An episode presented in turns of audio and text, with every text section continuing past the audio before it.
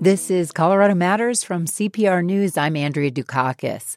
Deaths from heroin overdoses in Colorado doubled between 2011 and 2015. We're seeing a flood of cheap uh, heroin coming across from Mexico and other parts in the world. That's Governor John Hickenlooper speaking about Colorado and the nation's opioid crisis last month on NPR. Mexico is by far the main supplier. Over 90% of heroin in the U.S. is believed to come from there. The growth of the Mexican pipeline dates back to the late 1980s and one small town in Mexico. Suppliers there devised a unique marketing system, and Denver was a hub. Sam Quinones explains how it worked in his book Dreamland, The True Tale of America's Opiate Epidemic. The name of the town was Xalisco in the state of Nayarit and that the virtually everyone who came here from that town by the end of the 1990s was coming here to sell heroin retail by the tenth of a gram dose with uh, a system that resembled pizza delivery. So you would call an operator every crew there was usually four or five people in the crew. They would have an operator and three or four drivers driving around town. You would call the operator. The operator would then dispatch a driver to wherever uh, you were, and essentially an international drug deal would be accommodated. And this happened in town after town. They spread throughout. First, it was the western United States, and then the rest of the country. Who were the folks that were selling the drugs, coming to the U.S. and selling the drugs? Mostly the guys who came up here were not uh, drug traffickers by profession, not cartel killers. They were also not people with lots of money or uh, land back home. They were folks who had young men who had fairly dead end jobs, bakers, butchers, avocado uh, day laborers, sugarcane farmers, uh, things like that. These are jobs that lead nowhere in Mexico. And so they, uh, increasingly as time went on, they began to see others like them coming up to sell heroin, drive heroin around a certain city, and come back with money, money enough to buy land, money enough to buy a house or a truck uh, money enough to interest a girl in marrying them. And uh, this was largely why a lot of these guys went. They were not in it to become the next Scarface. They were in it to simply move ahead into some form of the middle class, and they saw heroin as allowing them to accomplish that. These folks who were selling the heroin chose towns um, very specifically. What made them choose a place to sell heroin in the U.S.? Frequently what they chose were towns where there was very little organized drug competition, no organized street gangs controlling the drug trade. They went to towns where there were lots of Mexican immigrants where they could blend in.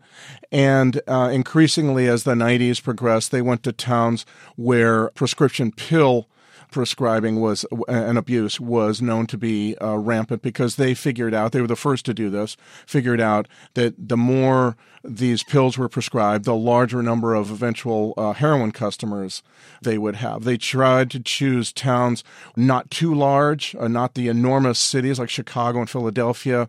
They chose instead denver salt lake Charlotte, Indianapolis, towns like that.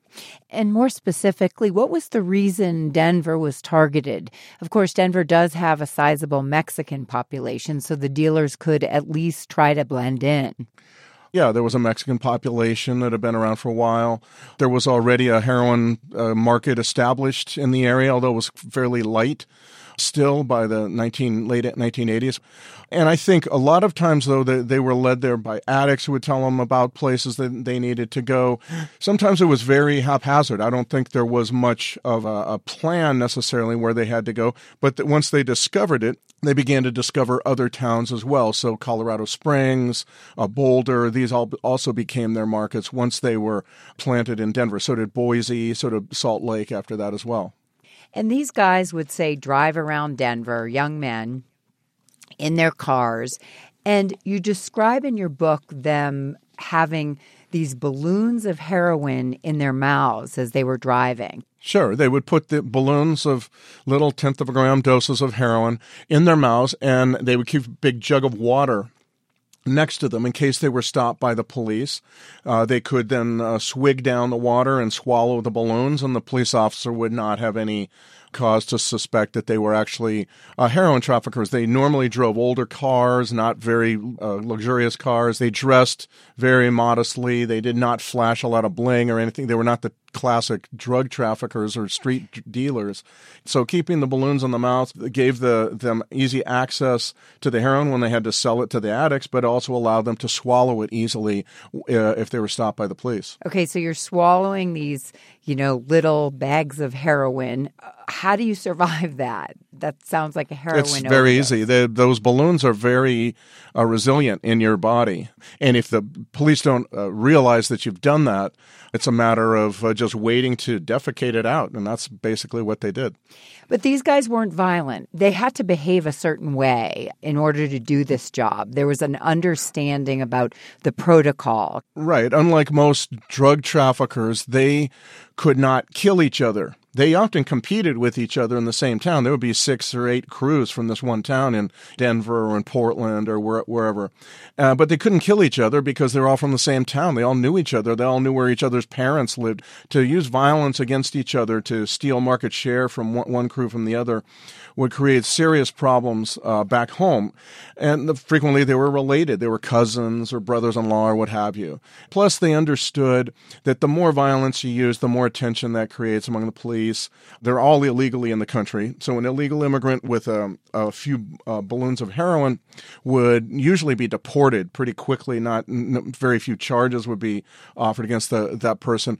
An illegal immigrant with some heroin and a gun would frequently be facing a significant prison time. You're listening to Colorado Matters from CPR News. If you're just joining us, we're speaking with Sam Quinones, author of the book Dreamland The True Tale of America's Opiate Epidemic. We're talking about how dealers from a small town in Mexico started coming into mid sized U.S. cities like Denver in the late 1980s to sell heroin. And it was actually a Denver cop, originally from Pueblo, who started figuring out how the operation worked. Talk about Dennis Chavez. Yes, Dennis Chavez was uh, is he's uh, still around. Uh, although he's retired from the uh, the police department, a real encyclopedia of knowledge about these guys. He spent uh, years, I think, understanding, developing sources, uh, informants from Xalisco. Worked for a while on a, a, DEA task force as it became clear that though they tried to appear to look small time. They were actually connected in, in a vast network of these guys. So it sounds like law enforcement started understanding what these guys were doing in the 1990s and 2000s. How much of a corner on the heroin market do the folks from Xalisco have now? I think that's changed radically. Um, these guys were important because they had a a system that was unbeatable, a franchise that it kind of expanded, it like a capitalist franchise, just was expand across the country. They also were the first ones to recognize the new heroin market that overprescribing of prescription pain pills uh, represented, and we're now seeing that. What's happened with the expansion of those prescription pain pills uh, over the many years is that now also the heroin market has exploded, and I think in many areas where these guys were the only, the kind of the big fish in the small pond so to speak, in many cities where they landed, say in uh, Cincinnati or in Columbus or in Minneapolis or in or in uh, Salt Lake you now have many, many more people involved in the dr- in the heroin trade. It's the the market has exploded. Those small ponds are enormous lakes, if not oceans, and these guys are still operating in a lot of areas, but they are no longer the main driving force they were when they f- first arrived in those towns. It's just too many people, and a lot of folks back in Mexico are seeing now that this is a huge market, and these guys from Xalisco had the, those markets to themselves more or less. Now that's just simply not the case. You talk in your book about the use of prescription painkillers, and you've alluded to it, that led to widespread heroin abuse. And it was the gradual change in attitude toward opioids in the 1990s that led to so many folks uh, getting addicted to prescription painkillers. And I wonder if you can explain how society's view of painkillers changed over the years. Uh, sure. It was really for a long time, I think doctors' view of these painkillers was was that you just ne- should never use them except in the most extreme situations, and, and, so even people dying of cancer would not be giving the, these uh, pills or these drugs for fear that they would grow addicted. That began to change in the late '80s and really began to change strongly in the in the mid 1990s, where uh, increasingly doctors began to think that it was okay to use these drugs. That certainly for dying cancer patients there was no problem. Why did you care if the person was addicted if you if the person could spend the last four months of his life in, in pain free? You know, and I would say that that what also began to change too was a, a real change in the in American culture. Americans wanting pain free lives. And then, of course, pharmaceutical companies and pain specialists began making the arguments you know, these pills, we now know they didn't have any evidence for this, but they made the claim anyway that we now know that these pills are virtually non addictive when used to treat pain, that less than 1% of all people who are treated with these pills ever get addicted. That was completely incorrect. And we began to see an enormous, unprecedentedly massive new supply of painkillers. Colorado and other states have started cracking down on prescription painkillers, and the state has a task force uh, to do that here in Colorado. One of the effects of that is that folks are turning to heroin, uh, easier to get, much cheaper, and the price has been going down. Yes, there's just more supply and uh, it's been coming up from Mexico. All, almost all our heroin comes from from Mexico now. This story is all about supply we argue about whether demand or supply ignites these drug problems that we have. I would say the supply is the key determining factor initially. This started because of, of supply, excess supply. The only difference is this is the first time we've had a drug scourge that did not start with supply provided by drug traffickers and mafias and street gangs, but instead by doctors and promoted by pharmaceutical companies. Part of that was this idea that insurance companies uh, were trying to cut down on costs and were limiting the amount of time that doctors could spend with their patients. Right. This was a time of managed care, and, and increasingly, doctors uh, had, I think it boiled down to about 13 minutes per patient. So it, it the pills resolved an issue for them uh, as a, one way of ending the the appointment is to pull out the prescription pad and write a prescription. Then the patient knows it's time to go. Uh, you're going to send him on his way. Meanwhile, uh, insurance companies began to cut back on a variety of other strategies used to control pain. Pain one, at one point was viewed as something we should treat holistically with a variety of different strategies for one person to control one person's pain. This could be acupuncture, exercise, physical therapy. Uh, there was a whole long, long list. And part of that, but a very small part of that, were opioid pain pills increasingly as the 90s progressed the pills took over and uh, sucked all the oxygen out of that room so to speak and increasingly insurance companies stopped reimbursing for a lot of those other strategies because the pills were so much cheaper and were now known to be virtually non addictive, you know. Sam, thanks so much for joining us. It's my pleasure. Thanks for having me. Sam Quinones is the author of Dreamland, the true tale of America's opiate epidemic.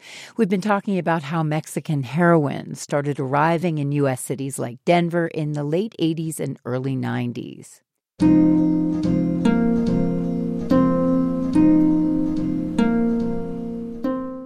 Houses along the Front Range can't be built fast enough as more people move to the state.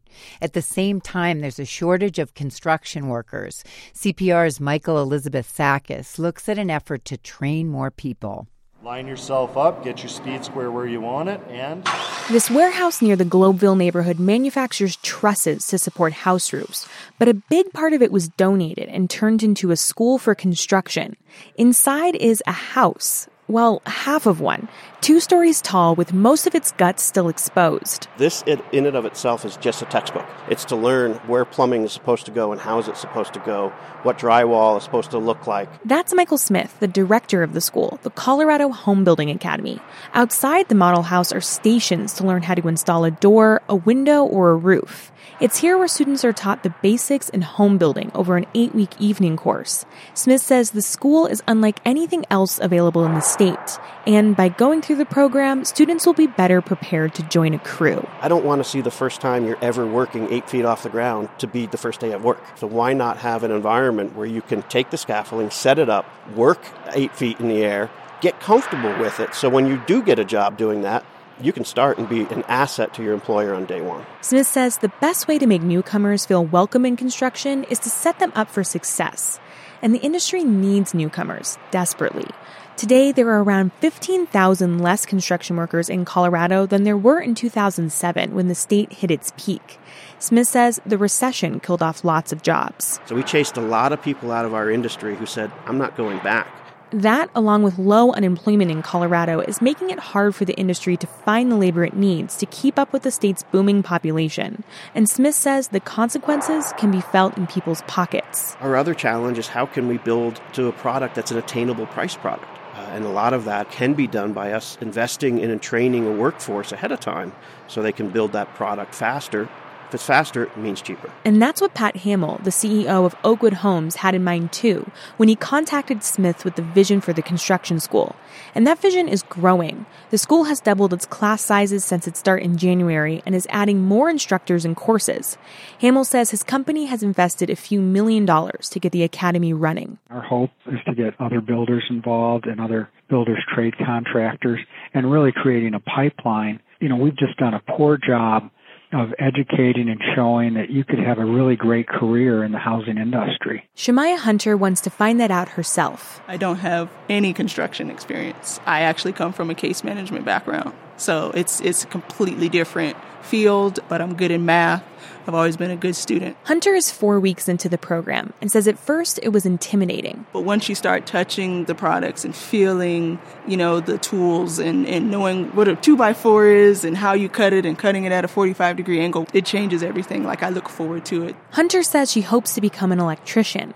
Anthony Lee Lucero graduated from the program three months ago and is now working as a maintenance technician.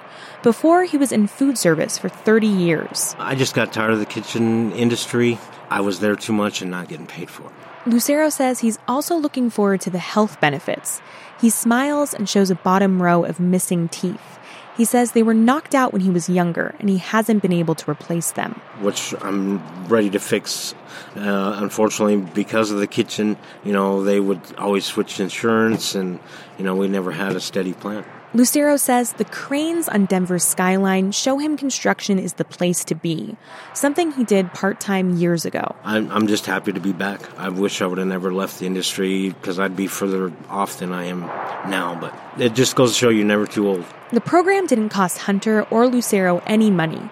Student tuition is sponsored by either Oakwood Homes, another industry company, or partners like the Denver Urban Renewal Authority. Michael Smith says most students complete the course, and 90% of those are being employed in the industry. Smith says they expect 350 students to graduate this first year. Next year's goal is a thousand. I know we're making an impact when we talk to our employer partners and they call up just to say thank you. Can I have another? May I have another graduate to be able to come into our workforce? Is it enough? Not enough today, but it could be. Even if Smith hits his goal, it would take more than a decade to fill the work gap a gap that continues to grow along with a demand for homes that get less affordable by the day. If more isn't done to recruit construction workers, that trend won't change anytime soon. I'm Michael Elizabeth Sakas, CPR News. Shemaya Hunter, who we just heard from in that story, says she'd like to become an electrician, and her prospects are good. The Colorado chapter of Independent Electrical Contractors says opportunities for electricians are growing even faster than in most fields. But once again, the challenge for contractors is finding skilled workers. With us is Marilyn Stansbury. She's the CEO of the chapter. And Marilyn, welcome to the show. Good morning. Welcome. Thank you for having me. We spoke about the shortage of construction workers. Is it even tougher to find skilled electricians? Is it a tougher um, skill to learn?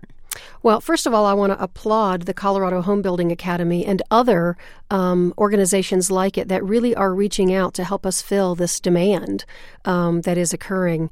Um, one of the things that makes uh, training an electrician different than some of the other skilled trades is that it requires in Colorado state licensure.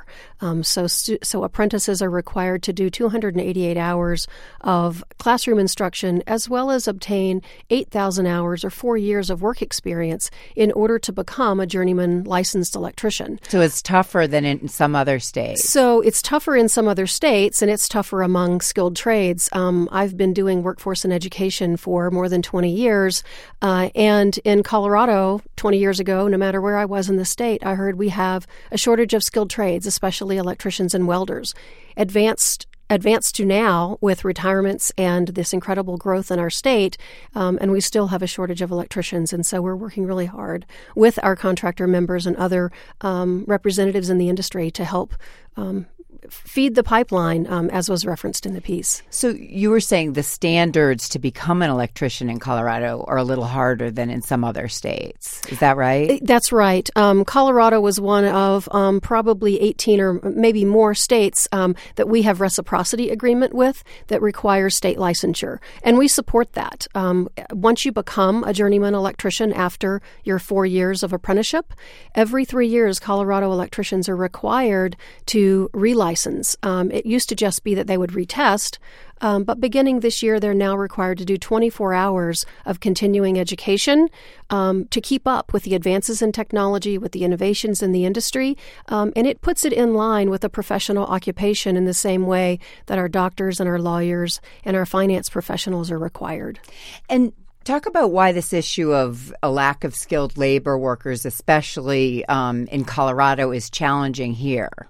Uh, one is because we have, um, as I mentioned, um, we've we've reached retirement age for many in the industry, but the incredible growth that we have seen in residential, commercial, and industrial um, buildings have created this, ex, you know, this expanding demand for uh, electricians, uh, qualified electricians in the field. And what about this issue that I've heard about that a lot of folks, um, laborers, are retiring? They're in their sixties, and that is, you know, causing some of the shortage. Sure, um, and it is just because we. Uh, one of the things that has happened over the years, as we have um, encouraged more and more young people to go into higher education, to go into college, we missed the message that we do need young people um, and, and everyone to be lifelong learners. We do need them to graduate from high school and have some kind of defined career pathway or interest area, but that doesn't necessarily mean a path to a four year degree, it does require some kind of post secondary education and training, like an apprenticeship, a mentorship, a certificate, a, a community college degree um, that puts them on a path to seamless lifelong learning, whether they go on to get a four year degree or they stay in that industry and continue to um, to get the experience and skills to advance in their own niche within the industry. What about the need for more vocational schools? Is, that something that needs to happen in Colorado? Well, it does. And in fact, as I mentioned, 20 years ago, I was working on education and workforce development in the state. And I'm so excited that I've seen the pendulum start to swing back. Um, that we really do understand that it's not just a four year degree. And even for those with a four year degree, there are not only academic requirements, but technical and workforce skills that we need to instill in young people and, and in everyone, really. Um, you know, the world has changed, we've evolved, and the system of how we train and educate not just young people but adults needs to evolve. And how does the shortage impact consumers in Colorado? So, people who say want to build a house or a business, there must be a delay there. So, um, anecdotally, we have heard, you know, some people say it's harder to get something scheduled. Um, I can tell you that from from our contractor members, um, they have said, you know, we we could build more, we could do more work if we had um, more qualified workers in the industry. Um, I don't have any data points other than you know anecdotally we're we're um, we know there's we know there's a need for those increased skilled wage uh, skilled wage skilled trade positions.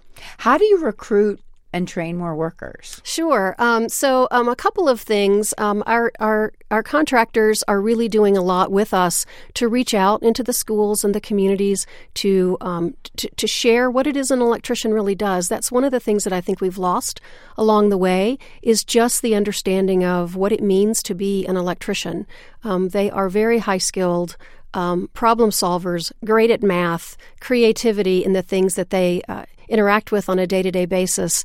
And um, I was sharing with someone this morning with all that's happening with the hurricanes and the natural disasters that have occurred. Beyond our first responders, the very first people that are going to get called in are those with skilled trades. It's going to be our electricians and our linemen and our plumbers uh, and our carpenters to, to start this restoration that's going to have to happen for millions of people.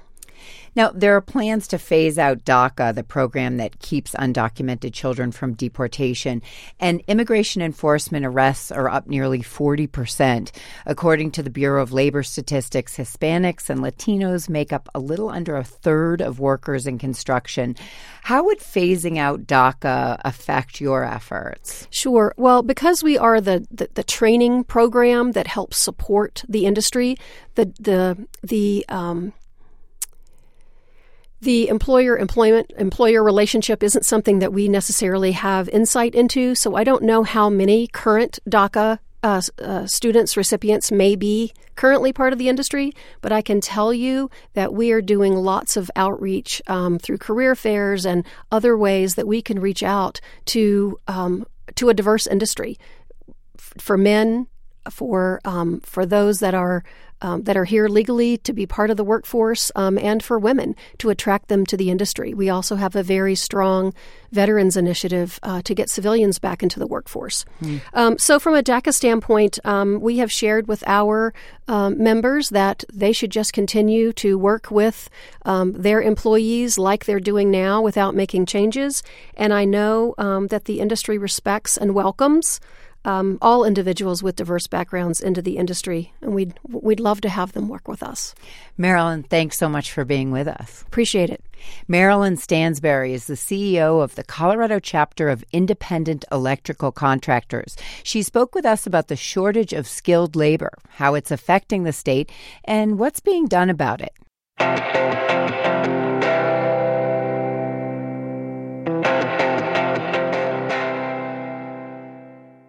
This is Colorado Matters from CPR News. I'm Andrea Dukakis. Denver gets a taste of Cuban culture this week.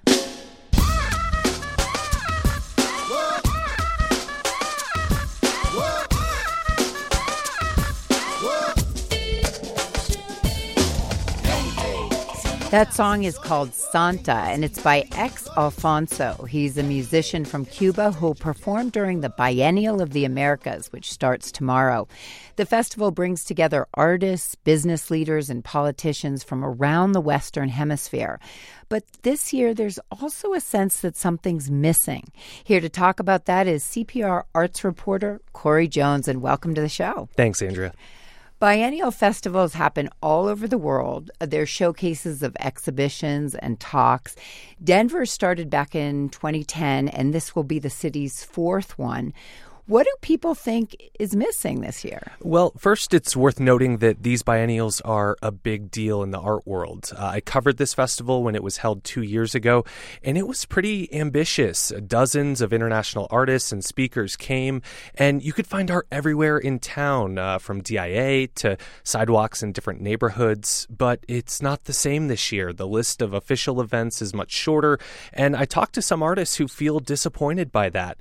One is Teresa Anderson of Denver. She's participated in the Biennial of the Americas in different ways since it started. And Anderson says uh, she sees missed opportunities this year.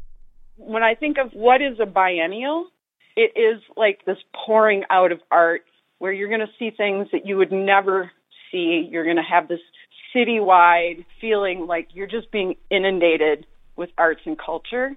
And that's not happening I heard from other artists who also fear that by scaling back those efforts, uh, the biennial won't give, uh, I guess, a full representation of what Denver has to offer artistically. One thing that Anderson points to is an artist exchange that happened in 2015. The biennial sent two Denver artists to Mexico City to immerse themselves and create art based on that experience. And then two Mexico City artists did the same here in Denver. And it all culminated with an exhibition during the festival. But Anderson says that it went beyond that and really fostered deep relationships. Uh, in fact, other Colorado artists like Anderson have recently gone down there to see and to make art and also to talk about important issues. So it really is about supporting each other in a very positive way and having conversations where we're saying we can make a difference even if we don't understand immediately what the difference is. And so Anderson says that she thinks that's kind of the true spirit of the biennial, this organic incubation. Now, a little quick history here before we talk about what biennial organizers have to say about this. There are more than 200 biennial festivals all over the world. How did Denver get one? Yeah, so the biggest one takes place in Venice, Italy, every two years. It actually started more than a century ago, and now this thing is huge. Artists and tourists from all over the world come to it, and over the years, other biennials have sprouted. This is a way for cities to try to put themselves on the map culturally. Uh, so, on the one hand, it's a showcase with exhibitions and talks, and then it's also a way to connect with other cities and cultures. So back in 2010, uh, Denver launched the Biennial of the Americas. Governor John Hickenlooper was mayor at the time, and he really pushed for this. And now we have this festival uh, with a broad mix of cultures and ideas from North and Latin America, and then the Caribbean. So, what do biennial organizers have to say about these artist concerns? Yeah, I mean, every two years or so, this festival looks a little different, right? So, a couple things. Uh, first, it turns out that they will announce some type of artist exchange that they hope to facilitate, but the biennial hasn't shared details yet. They plan to do so during the festival. Uh, I also took these concerns to Erin Trapp. She's executive director of the Biennial of the Americas. One of the things that we've heard in the past is that the biennial is complex and hard for people to understand So we thought we'd focus on a few really great events so, one key difference is in the past, the biennial hired an artistic director and curators to organize a range of arts events. But this year, Trapp says instead they worked with a few close partners like the Denver Art Museum and then asked other local organizations to put together their own events. It's not a retreat from the community here. It's really looking at how we can make sure that what we do is sustainable. By that, she means being more intentional about where the money goes. So the biennial has shifted resources away from things like temporary public art, which Trapp says Denver already has a lot of, and that way they can cover more infrastructure needs. So that's how the biennial has evolved. Um, what are some of the highlights from this week's festival? Well, let's start with Cuba. Uh, the biennial took a group of people there last year to explore and meet people, and one thing they found was an art space. It's called La Fábrica de Arte Cubano, which translates really as the Cuban Art Factory. Cuban musician X Alfonso started this as a series of underground events wherever they could find space to perform, and Trapp says from there it really took off. And these events became so popular and they started to overrun neighborhoods, the Cuban government finally gave them a building and they gave them this old olive oil factory that they converted into this labyrinthian space filled with fashion shows and bars and art galleries and live music venues. So the biennial will recreate part of that experience for two nights in Denver. Uh, the event is called Havana Nights, and La Fabrica founder and Cuban rock star X Alfonso will be here with his band.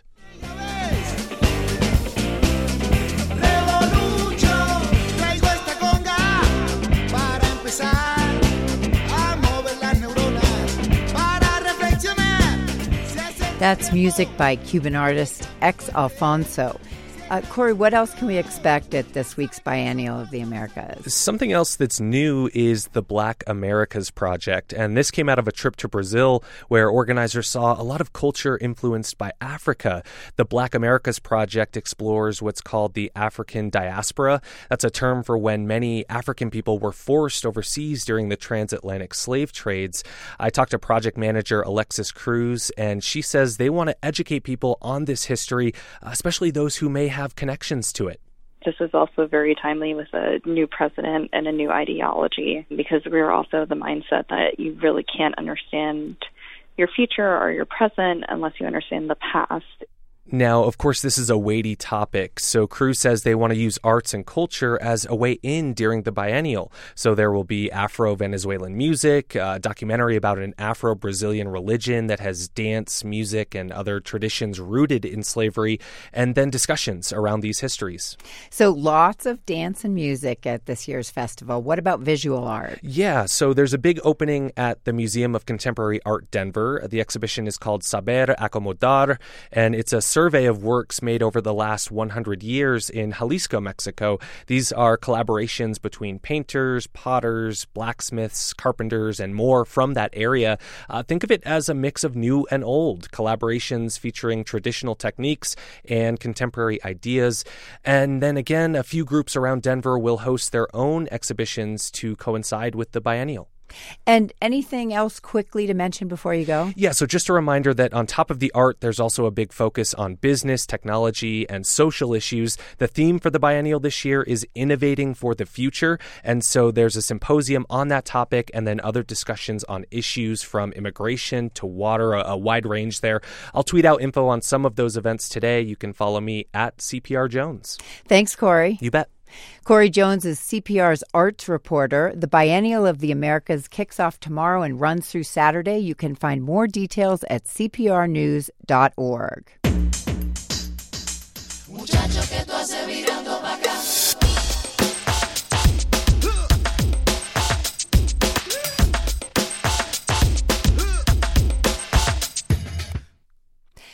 Earlier this year, we invited a small group of Coloradans to dinner.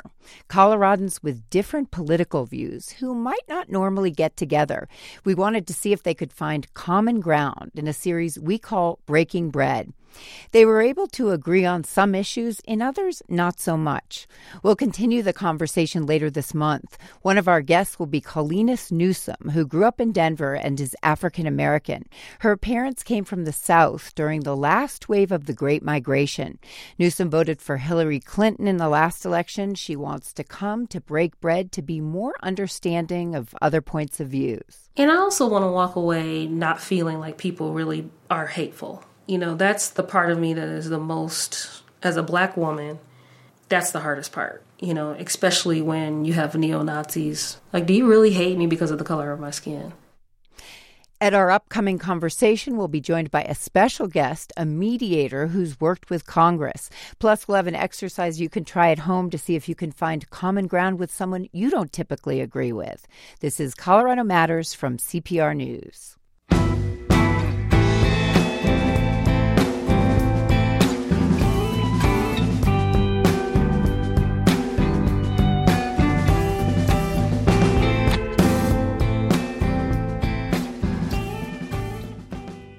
One of the most violent chapters in U.S. labor history took place a century ago in Colorado. Striking coal miners, many of them Greek, were attacked for protesting dangerous working conditions and low pay. Their story is told in a documentary screening this weekend in Denver. It's called Ludlow Greek Americans During the Colorado Coal War. Frosso Souka of Athens, Greece, is one of the filmmakers, and retired Judge Chris Melanakis of Westminster Westminster is a descendant of Greek miners. They spoke with Colorado Matters host Nathan Heffel last fall. Frosso, Chris, welcome to the program. Hello, Nathan. Hundreds of thousands of Greeks immigrated to the U.S. in the early 1900s. For many, the only work they could get was in the dangerous coal mines around the West. Uh, in the film, there's a description of what it was like to walk deep underground into a mine. Να φτάσω στο μέρος στο οποίο εργάζονται, έλαβε χώρα νοδηπορία υπό την γη. Thick darkness engulfed us, and the water froze my feet. The dampness and the cold under the earth were something I had never felt before, something closely related to death. After a long time of walking, my guide pointed out dark shadows moving rhythmically, whose blackened faces, shiny eyes, and the required light on their head gave the impression of inhabitants of Hades. The mines were notoriously dangerous, and the miners lived in extreme poverty. We've posted a photo at cprnews.org showing coal miners deep underground with burning candles attached to their headgear. Most of the Greeks, uh, Greeks in southern Colorado worked in coal mines owned by the huge Colorado Fuel and Iron Company, CF&I. Chris, both of your grandfathers were coal miners after the Coalfield War, but conditions hadn't changed much despite the strike.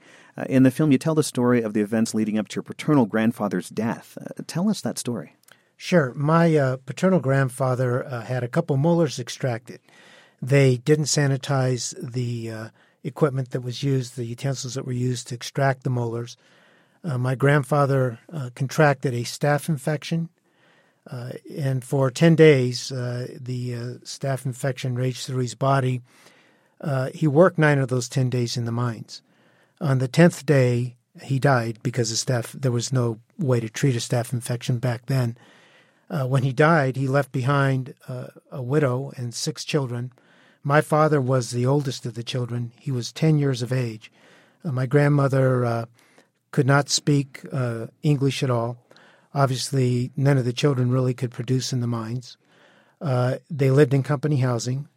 Uh, they uh, obviously they were paid by scrip, which was only negotiable in a company store. As a result, my grandmother was going to be put on the street with her children uh, but my father's brother uh, went into the mines and started to work uh, the mines so that the family would have an opportunity to have a roof over their head and a place to live. And these workers were essentially indentured servants to CF&I, the mining and steelmaking company owned by John D. Rockefeller Jr. Uh, Froso, how did the company keep these workers in such poverty? Well, they they sent their agents to uh, uh, recruit the workers from uh, all over Southeast uh, Europe. Uh, that, at that time, 25 million people came to the U.S. from Southeast Europe, half a million from Greece. Uh, from Greece at that time, and uh, they promised them a, a, home where they went and a good job. But what, when they came here, and they they lent them sometimes money to buy the ticket to get here, and um, but they put collateral for that uh, for that uh, loan. Uh, their their uh, farms in Greece.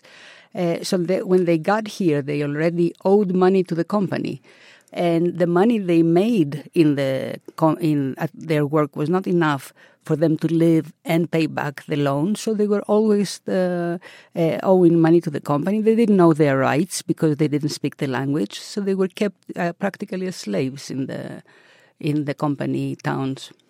And Chris, in southern Colorado, New Mexico, it seems that the towns these were, were set up via ethnicity, in a sense. Yeah, they were. In fact, my father and my uncle uh, would tell us that uh, Rockefeller, in particular, had set up uh, the towns so that each uh, ethnic group would live in a specific section of the town. Uh, because they spoke different languages, there was no common language. There was no way for them to communicate and to effectively organize. Uh, my father and uncle used to tell me that they would have a Greek town and an Italian town and whatever the ethnicity in that particular camp was, and they would associate with people of uh, of their own ethnic background. And so uh, it, it, completely frustrated any uh, ability of the uh, miners to effectively organize. But they did eventually organize, isn't that correct? Mm-hmm.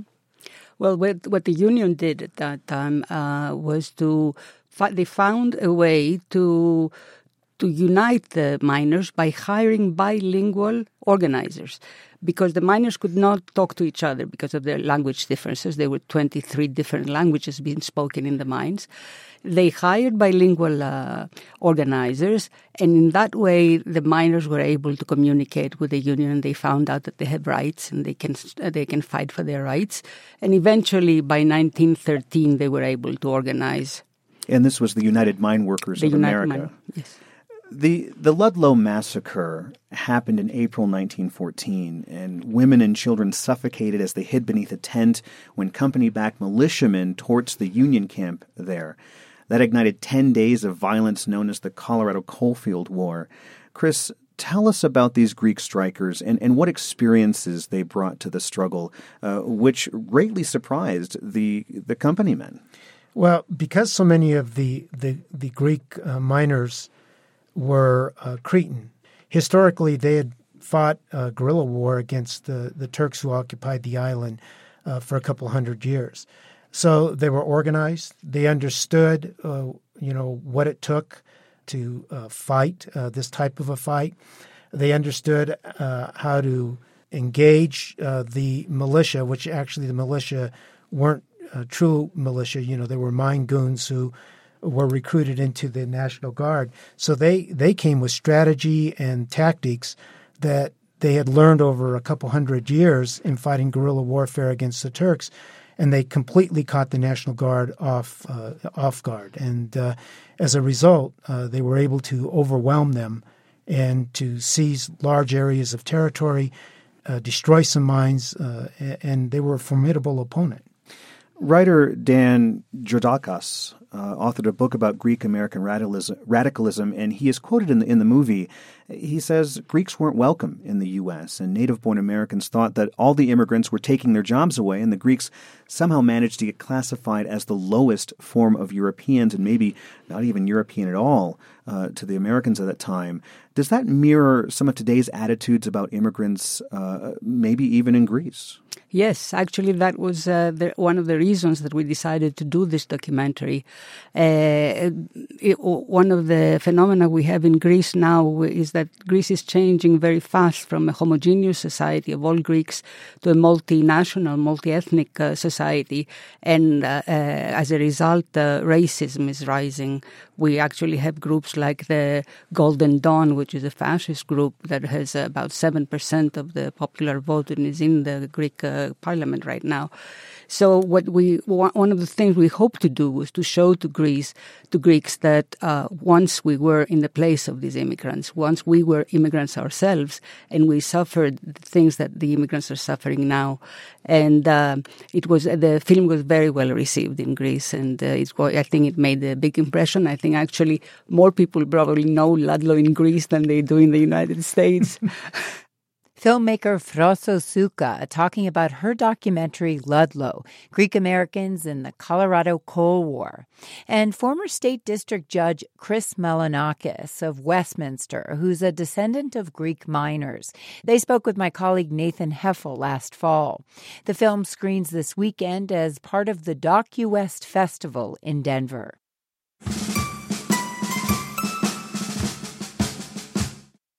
Now, a musical reflection on 9 11. Composer Julia Wolfe lives in lower Manhattan. She raised her family just blocks from where the Twin Towers once stood. Wolfe watched 9 11 unfold up close and dealt with the aftermath. And she wrote a response to the tragedy for solo piano. Pianist Conrad Tao performed the piece recently at the Aspen Music Festival and School. Wolfe called the piece Compassion. So it has a lot of feeling in it, um, for sure, uh, related to um, a kind of tenderness and compassion for all the, the lives lost and all the families and the world at that moment. The score for Compassion asks the pianist to play prayerful chords at first, then a series of noisy, jagged chords shatter the mood.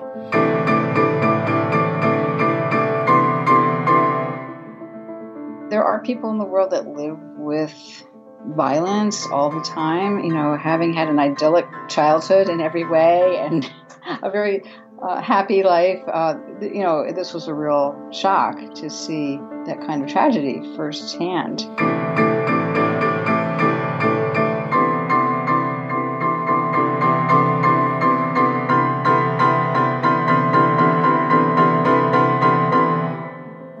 Wolfe has won a Pulitzer Prize and a MacArthur Genius Grant for her compositions. Compassion premiered a few months after the 9 11 attacks, and the mood among New Yorkers had changed. You look people in the eye when you're in the checkout counter, and in a way you didn't before. And someone would, people were giving everybody their seats in subways, and there was just a kind of, I want to help something in some way feeling. And I'm, I'm sure we felt that in the concert hall because it just was like that for months. You can hear more of Julia Wolfe's story and a full performance of the piece on CPR Classical's Centennial Sounds podcast, featuring Colorado performances of music by 21st century composers. Head to cprclassical.org or wherever you get your podcasts. That's our show for today. I'm Andrea Dukakis. This is CPR's Colorado Matters.